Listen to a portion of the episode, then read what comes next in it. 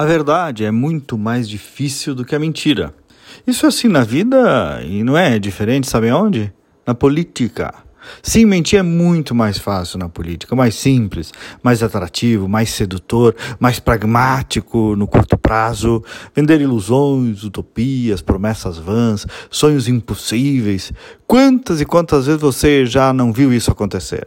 O populismo, por exemplo, uma forma clara de mentira, cria-se uma projeção de futuro, de utopia, a partir de uma construção simbólica, narrativa, de fundo emotivo, com traços racionais, mas toda arquitetada sobre uma mentira. Um exemplo aqui do lado, para nem entrar numa de ditadura de Maduro, Cuba, não.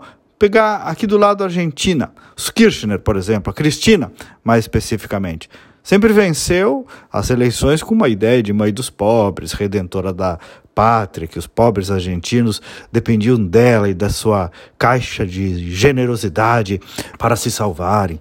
Toda uma construção feita em volta disso. Era mentira. Mas é tão gostoso às vezes acreditar numa mentira, num Robin Hood, num oráculo, num herói, numa heroína desse tipo. As pessoas querem, às vezes, se sentir protegidas, lideradas, cuidadas, porque tem necessidades as pessoas mais diferenciadas. E aí vem alguém e diz: Claro, eu vou te salvar, eu vou te dar isso, isso e mais aquilo, porque eu sou generoso enquanto os outros não são. É encantador, é convidativo. Muito mais do que você dizer: Olha, crescimento econômico é um processo, leva tempo. Se o Estado soltar muito dinheiro, quebra, temos que ir estimulando o desenvolvimento a livre iniciativa. A diferença entre um discurso e outro é gigante, é muito mais difícil portar a verdade. E idem no Brasil, o exemplo está aí, no governo se reproduzindo de novo, faz concessões aqui, ali e lá, embala para presente, diz frases de efeito, encantadoras. Alguns resultados aparecem no curto prazo e no médio prazo quebra o país. Quebra. É isso, infelizmente. É isso. A história já demonstrou dezenas, centenas de vezes. Já aconteceu e vai acontecer de novo, infelizmente. Mas muita gente, com todo respeito, e a da democracia, prefere acreditar nisso.